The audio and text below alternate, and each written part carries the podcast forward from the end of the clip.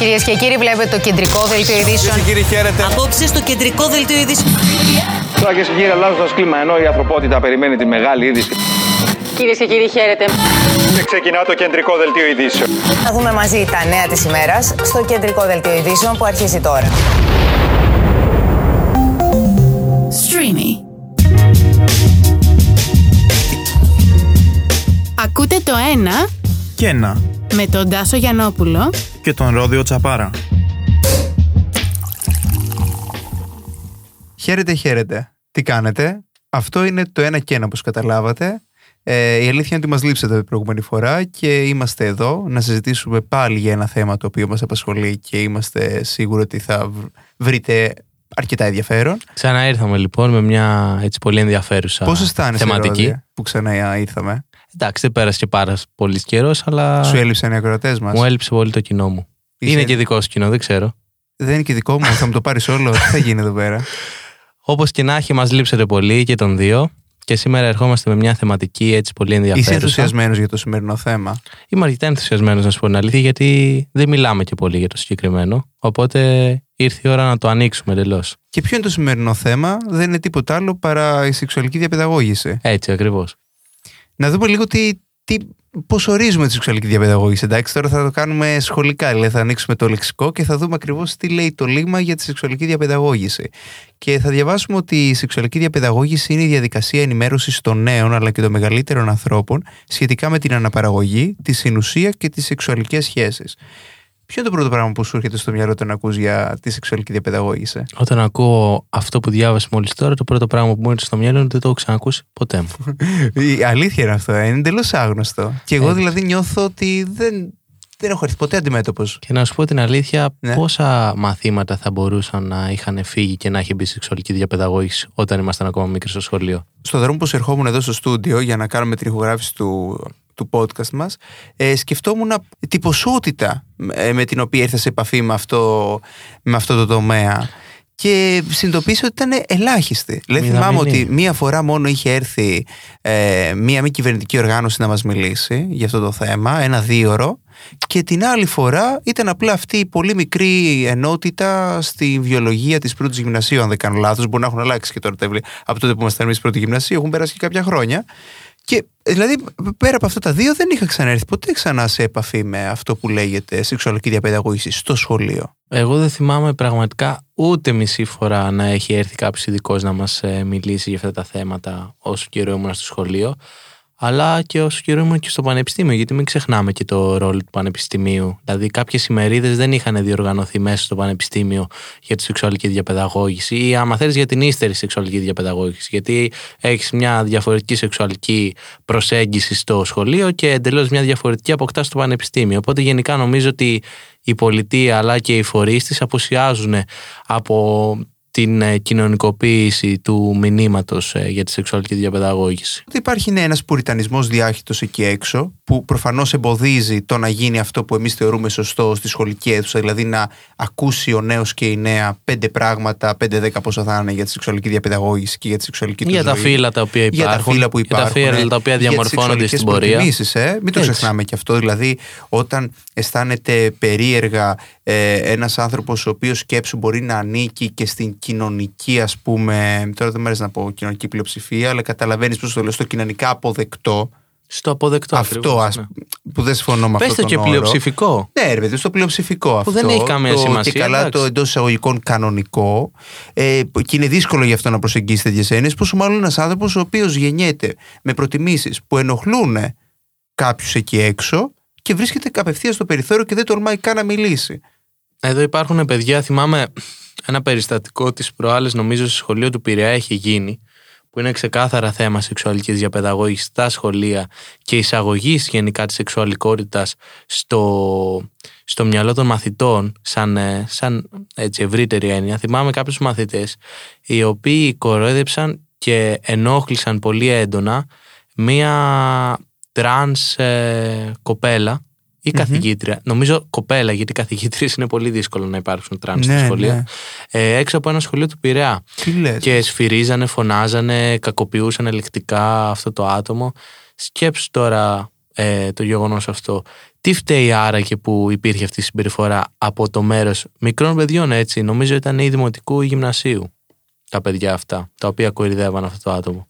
Υπάρχει αυτό που λέγαμε πολύ στερεοτυπικά στην έκθεση ελλειπής, παι- ε, δεν υπάρχει παιδεία. Ε, αυτό δεν λέμε συνήθως για όλα τα προβλήματα. Δεν υπάρχει παιδεία, αλλά ποτέ δεν μπαίνουμε στο να βρούμε ποια είναι αυτή η ρημάδα η παιδεία που λείπει και πώς θα το πραγματώσουμε αυτή την παιδεία, πώς θα τη φέρουμε δηλαδή κοντά σε όλους αυτούς τους ανθρώπους όπου αναγνωρίζουμε έλλειψη παιδείας. Έτσι ακριβώς. Γιατί και Πώς αν θα σκεφτείς γίνει; στο σχολείο, επειδή μιλάμε για το σχολείο και νομίζω ότι σαν φορέας όλα από εκεί κάπως ξεκινάνε για, την, ε, ε, για τη διαμόρφωση και της ψυχολογίας αλλά και της κοινωνικής συμπεριφοράς του ατόμου.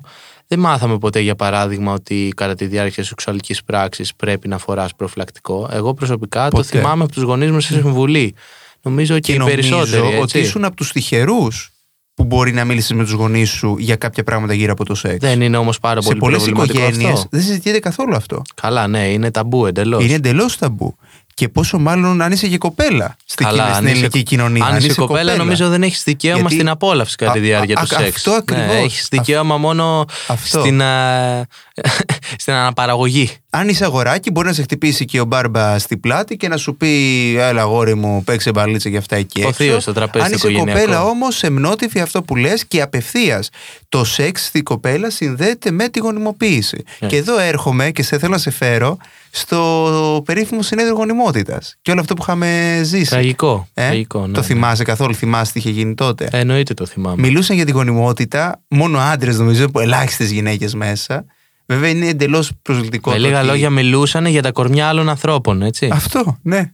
Το είδαμε λοιπόν αυτό να συμβαίνει πριν κάποιου μήνες.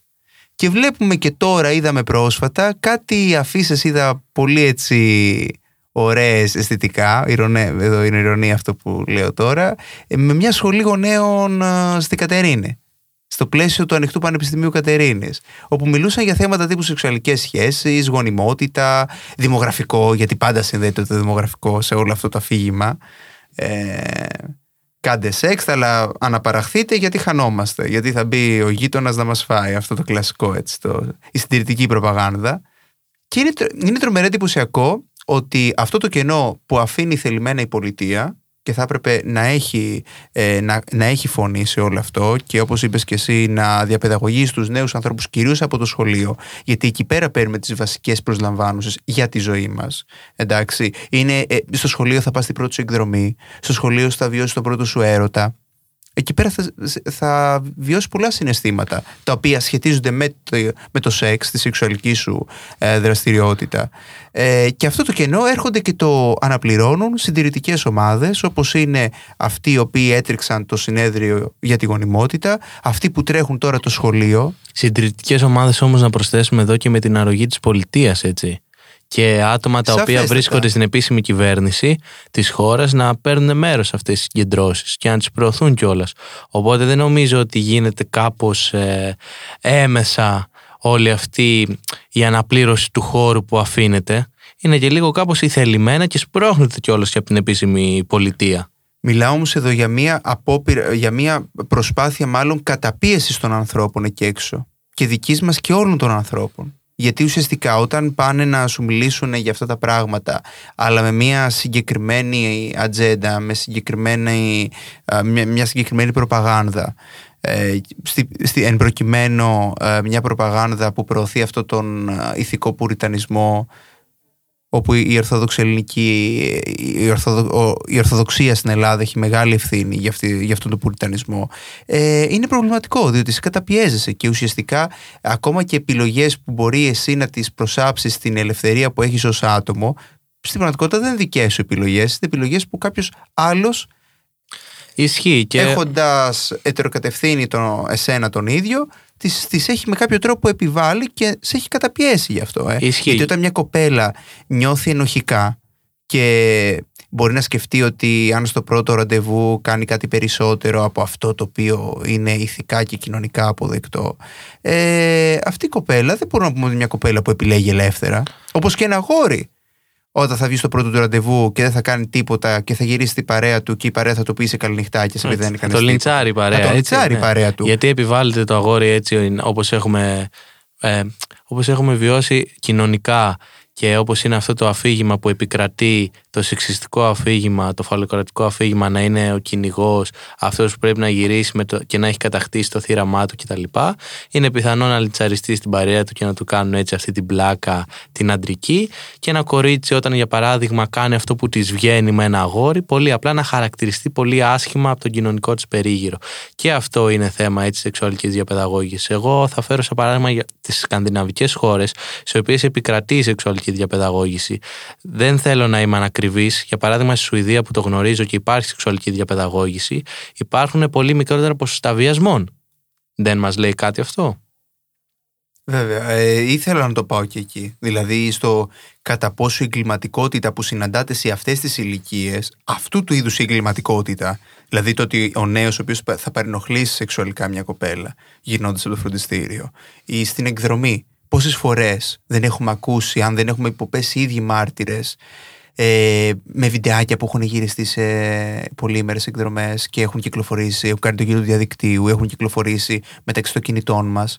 Αν αυτοί οι άνθρωποι είχαν διαπαιδαγωγηθεί και μπορούν, ή βρί, θα, θα βρίσκονταν μάλλον σε θέση να αντιμετωπίσουν το σεξ με μια σοβαρότητα, χωρίς αυτό να σημαίνει ότι δεν πρέπει να το απολαύσεις. Ε. Με μια Αλίμονο, σοβαρότητα, αλλά- αλλά... και με μια ιδιωτικότητα και με μια μορφή Ακρι- ακριβώς, ασφάλειας. ακριβώς, Κατάλαβες. ακριβώς. Γιατί άμα υπάρχει η κυρίαρχη άποψη ότι ο άντρας είμαι και κάνω ό,τι θέλω. Ακριβώς. Δεν πάει να είσαι 30, δεν πάει να είσαι 20, δεν πάει να είσαι 15. Θα σου έχει μείνει τέλος πάντων αυτή ε, ενστικτοδός αυτή η συμπεριφορά και θα κάνεις αυτό που γουστάρεις. Χωρίς να σε νοιάζει αν ο σεξουαλικός σου παρτενέρ θέλει, αν είναι σεξουαλικός σου παρτενέρ ή το κορίτσι ή το αγόρι που έχεις βάλει τέλος πάντων στο μάτι, στο μάτι σου θέλει να πάρει μέρος στις σεξουαλικές σου ωρέξεις.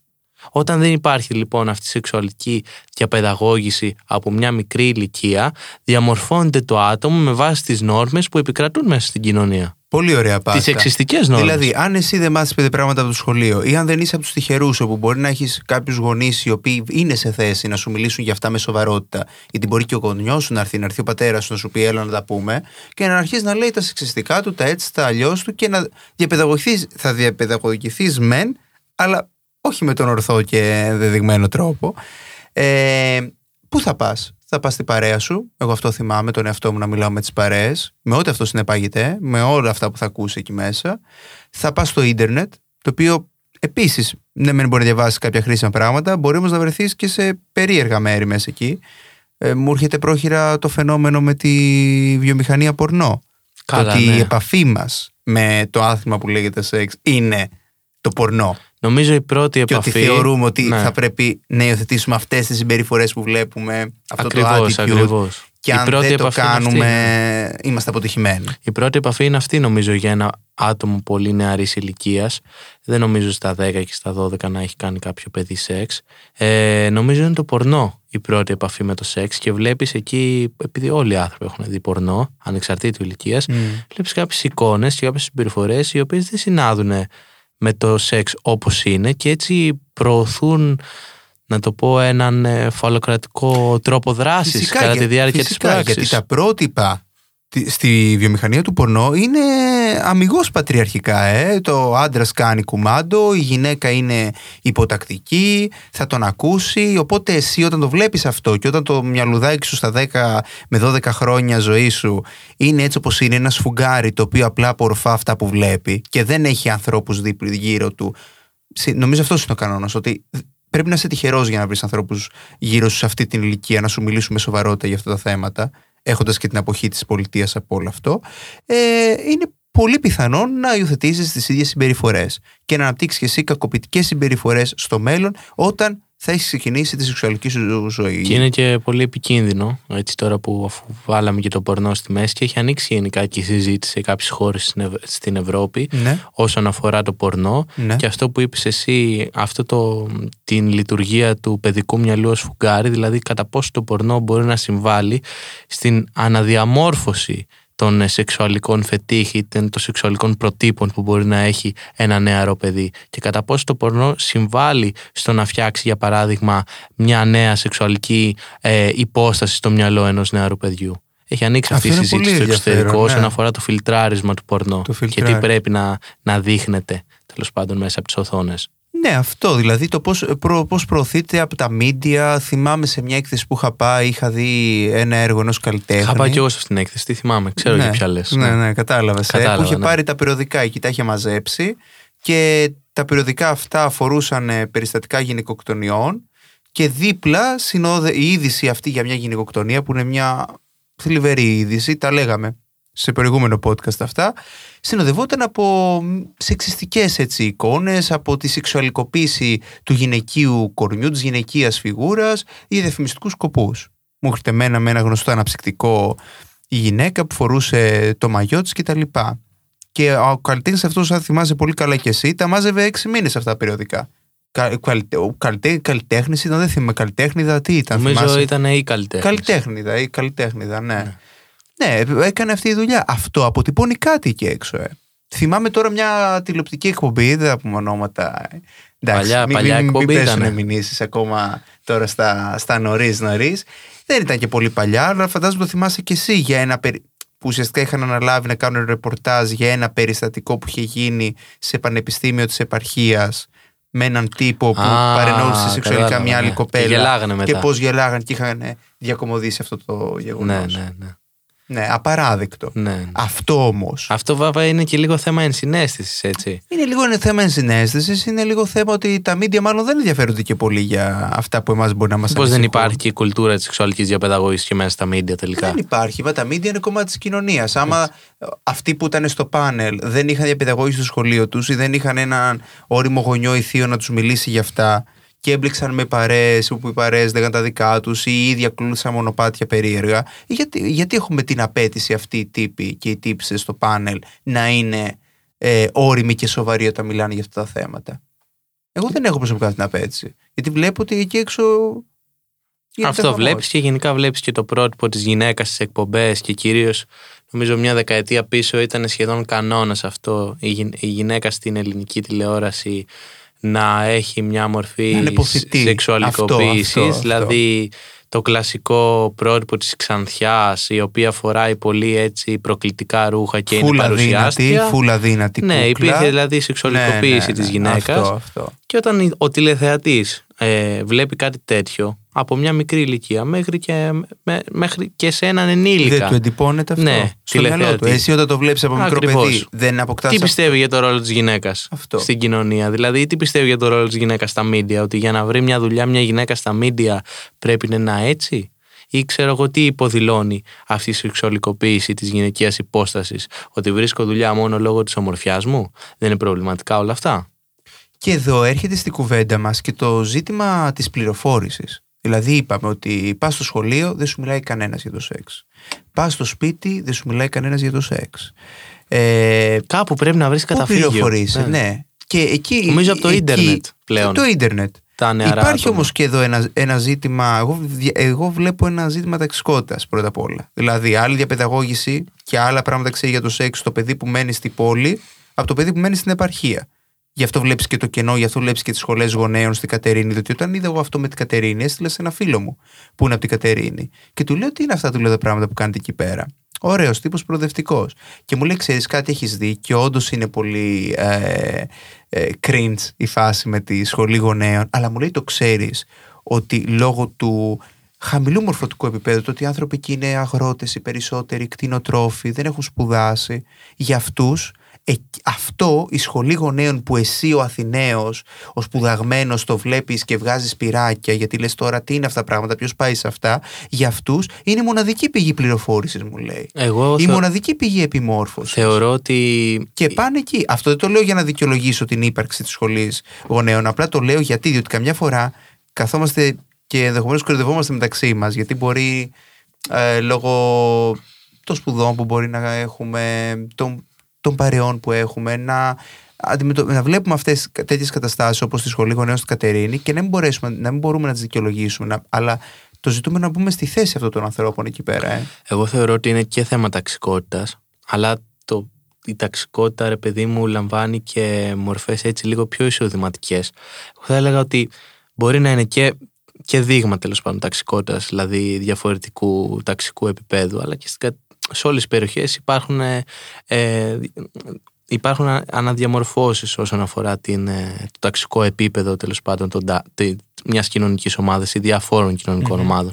Νομ- Θεωρώ ότι το θέμα στην Κατερίνη αλλά και στην επαρχία είναι αυτό, αυτό που λέμε κλειστή κοινωνία και ενός ιδιαίτερου τοπικού προστατευτισμού που έχουν αυτές οι κοινωνίες και σε αυτό συμβάλλει πάρα πολύ η Εκκλησία και η μη επαφή με τη διαφορετικότητα την οποία θα τη δεις παραδείγματος χάρη Στην στην πόλη. Αθήνα Ναι. ή στη Θεσσαλονίκη Ναι, ναι. που και στην Αθήνα για να μην τώρα βάζουμε στην κολυμπήθρα του Σιλοάμ την πρωτεύουσα της Ελλάδας είχαμε δει για παράδειγμα το φαινόμενο με, την, ε, με τις αμβλώσεις δεν είδαμε στο μετρό πριν ένα-δύο χρόνια Αυτό που το για πας να, τώρα, γιατί δεν, ναι. είμαι, δεν είμαι πολύ σίγουρος ήταν ή- ή πριν ένα χρόνο ή πριν δύο χρόνια που είδαμε Πριν στο δύο μετρό ήταν, νομίζω την πριν δύο, αφίσα στο με τις μετρό. αμβλώσεις Ναι, ναι, ναι. ναι. τι σημαίνει αυτό; Αυτό είναι δείγμα προοδευτισμού στην πόλη.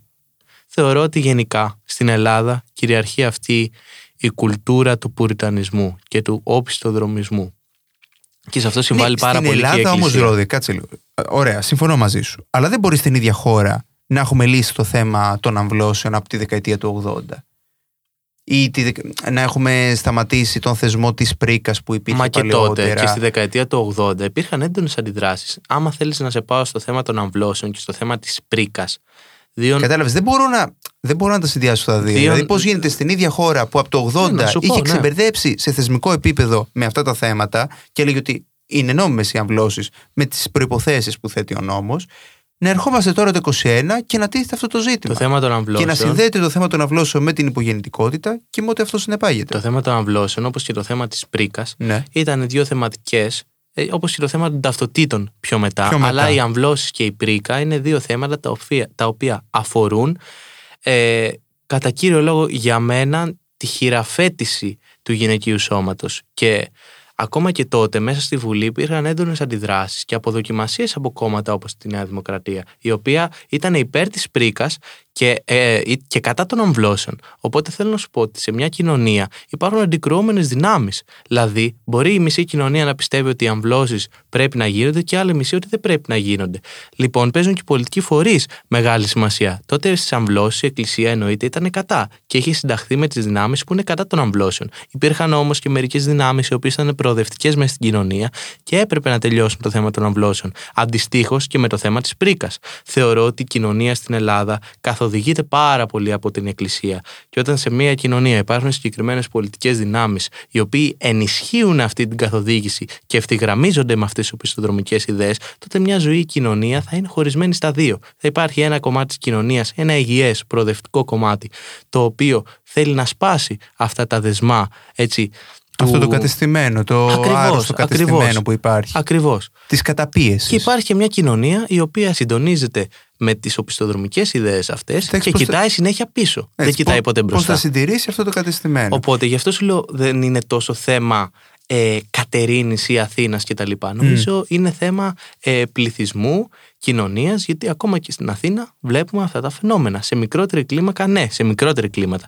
Αλλά για σκέψου, πόσες φορές έχουμε παρατηρήσει σαν ε, περαστική στην Αθήνα να κοροϊδεύει κάποιος άλλος συμπολίτης μας τον γκέι, την τρανς, τον οποιοδήποτε διαφορετικό μπροστά στα μάτια μας και πολλές φορές να μην έχουμε αντιδράσει.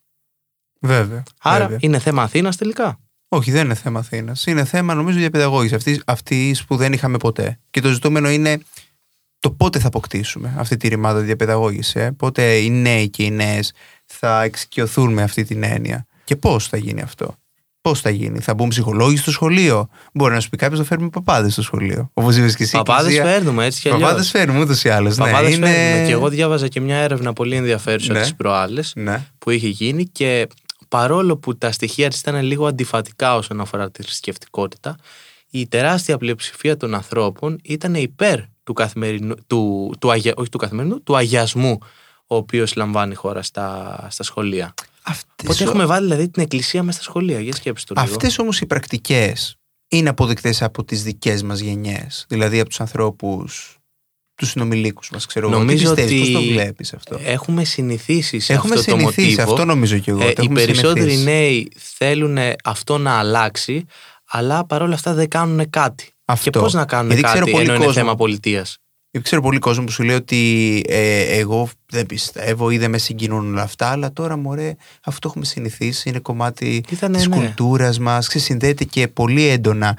ε, το στοιχείο της θρησκείας, το σκεφτικό στοιχείο με την κουλτούρα την ελληνική, οπότε σου λέει ότι είναι σαν να α- αποσπάσει ένα κομμάτι από την κουλτούρα μας, έτσι λένε. Ε, νομίζω δεν είναι ότι έτσι το λένε, έτσι είναι. Η, γενικά η Ορθόδοξη Εντάξει, έτσι Ελληνική είναι, όντως, Εκκλησία εντάξει, ναι. έχει τεράστιο, Ναι, αλλά τεράστιο έχουμε και- έρισμα με, στην έχουμε- ταυτότητα του σύγχρονου Έλληνα. Αλήθεια είναι αυτό, αλλά νομίζω έχουμε τέτοια παρακαταθήκη που αν θέλουμε να καταπιεστούμε από έννοιες που συναποτελούν την κουλτούρα μας, εντάξει, δεν χρειάζεται να επιμείνουμε και τόσο στο σκεφτικό στοιχείο. Υπάρχουν και άλλες έννοιες. Εμείς γεννήσαμε και τη δημοκρατία. Εμείς γεννήσαμε και τον πολιτισμό. Αφηγήματα το θέατρο... θα λέγω, όχι έννοιες. Εντάξει, ναι, αφηγήματα. αφηγήματα, αυτά. Το θέμα είναι τι κάνουμε τώρα, όχι Το τι θέμα είναι γεννήσαμε αυτό. πριν 3.000 χρόνια. Εντάξει, ναι, αλλά ε, θέλω να σου πω από κάπου να καταπιαστείς εσύ, Ρόδη. Ε, Κάπου πρέπει να καταπιαστεί κι εσύ ως λαός. Δεν πρέπει να καταπιαστεί από κάπου.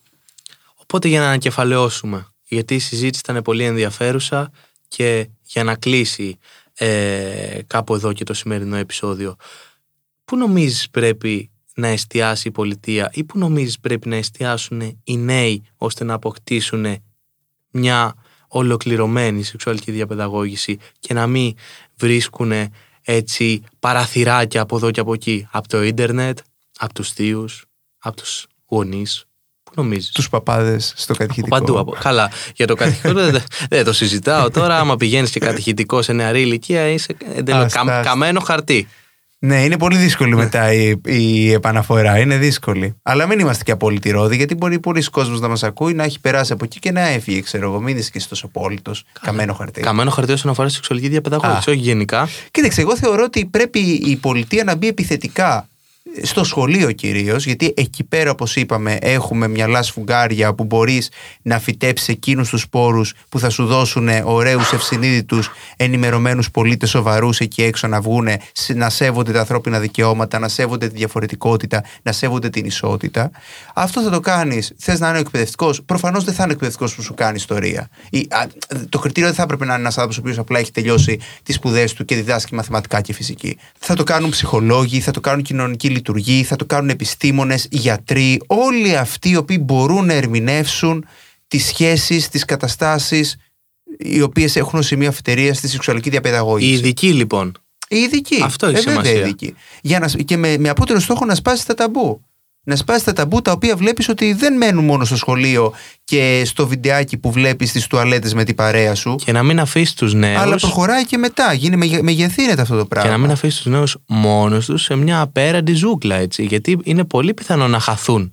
Και βάλε, στο, κο- βάλε στο, στην έννοια της ζούγκλας σεξουαλική διαπαιδαγώγηση. Θα ψάξουν εναγωνίω να βρούνε, για παράδειγμα, ε, το φως μέσα σε αυτή τη ζούγκλα. Και το θέμα είναι ποιο φως θα βρούνε και πώς θα το βρούνε.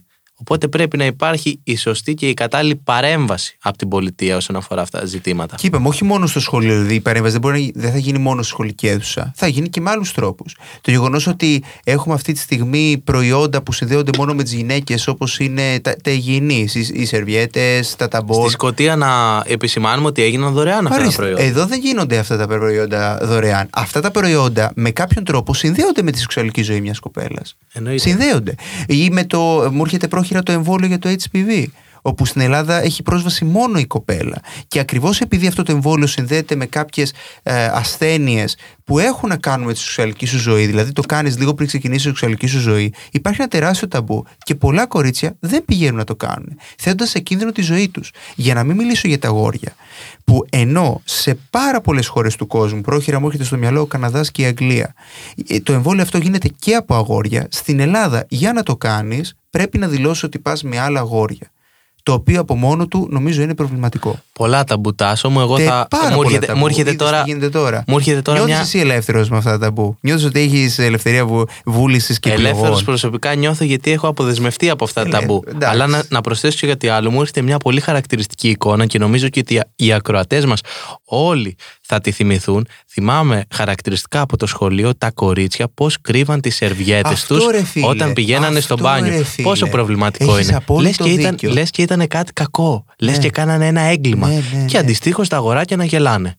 Ή το Πόσο αστείο, προβληματικό πόσες είναι αυτό; φορές Για είχαμε σκεφτείτε δει- το λίγο. Θυμάμαι στο σχολείο πόσες φορές είχαν βάλει ξέρω εγώ, σερβιέτες σε τείχους και καλά ως Έτσι. πλάκα Ναι, ή ναι. προφυλακτικό. Σαν κορόιδεμα, Ναι, ναι, τα, ναι. τα κορόιδευαν. Αυτό γιατί; Ξέρεις, δεν κατηγορώ τα παιδιά σε αυτή την ηλικία, γιατί όταν είναι κάτι τόσο ξένο και διαφορετικό, προ- προκαλεί την περιέργεια, θα το χλεβάσεις Και η αν δεν αντίδραση αυτό είναι να καταλαβαίνεις το χλεβάσεις. Όταν δεν έχεις παιδεία μέσα στο σχολείο, δεν μιλά για αυτά τα πράγματα. Όταν δεν μιλάνε μέσα στο σπίτι τους γι' αυτό. Αλλά ενδεχομένως προσωπικά θεωρώ λίγο δύσκολο να μπει στο σπίτι. Δεν ξέρω πώς αυτό μπορεί να το κάνει η πολιτεία. Μπορεί να το κάνει με συνέδρια, με ημερίδες, με εκπαιδευτικό υλικό στα Μπαίνει media, με το- με το λάθος εκστρατεία. τρόπο Μπορεί όμως. να κάνει μια εκστρατεία. Μπαίνει του με το Υπουργείου. λάθος τρόπο η πολιτεία πολλές Ναι, φορές μπορεί- μέσα στο σπίτι. Ναι, έχεις δίκιο σε αυτό που λες. Έχεις δίκιο. Είναι τεράστια συζήτηση, Τάσο. Νομίζω έχουμε, έχουμε προτείνει. Είδες, και- δεν φτάνει. ναι. Δηλαδή και τώρα πήγαμε να κλείσουμε την εκπομπή και προέκυψε το θέμα με τα είδη. Είναι υγιεινής. ατελείωτη η συζήτηση. Είναι έτσι, ατελείωτη και η άμα συζήτηση, ναι. συνεχίσουμε κιόλας σε, σε αυτή τη ροή, δεν θα κλείσει ποτέ αυτό το επεισόδιο. Και επειδή είναι τόσο μεγάλη συζήτηση, νομίζω είναι κρίμα να μην βάλουμε τους ακροατές και τις ακροάτριές μας στο παιχνίδι και να μας πούν και αυτοί τις απόψεις τους, δηλαδή να μας πούν ενδεχομένως βιώματα. Έχουμε μια φοβερή πλατφόρμα που επιτρέπει αυτή την αλληλεπίδραση μεταξύ ημών με ήττα και ημών με ύψιλο που μας ακούτε αυτή τη Και στιγμή. εννοείται μετά από κάθε επεισόδιο, όπως και μετά από το σημερινό, περιμένουμε την άποψή σας. Feedback, βέβαια. βέβαια. Γιατί όπως είχαμε πει και σε ένα προηγούμενο επεισόδιο, αυτός είναι ο ορισμός του εκδημοκρατισμού έτσι, των media. Λοιπόν, θα τα πούμε λοιπόν στο επόμενο podcast. Άνω τελεία και τα λέμε στο επόμενο επεισόδιο. Όχι εννοείται. άνω τελεία, θα βάλουμε τους ακροατές τώρα να συμμετέχουν. Δεν Άνω βάζουμε τελεία άνω. για μας. Για εμάς, ναι, εμείς τελειώσαμε. Από εδώ και πέρα ο ρόλος στα παιδιά που μας ακούνε. Στα παιδιά, στους νέους, Στα όντα. στα όντα ακριβώς. Άρα τα λέμε στο επόμενο επεισόδιο.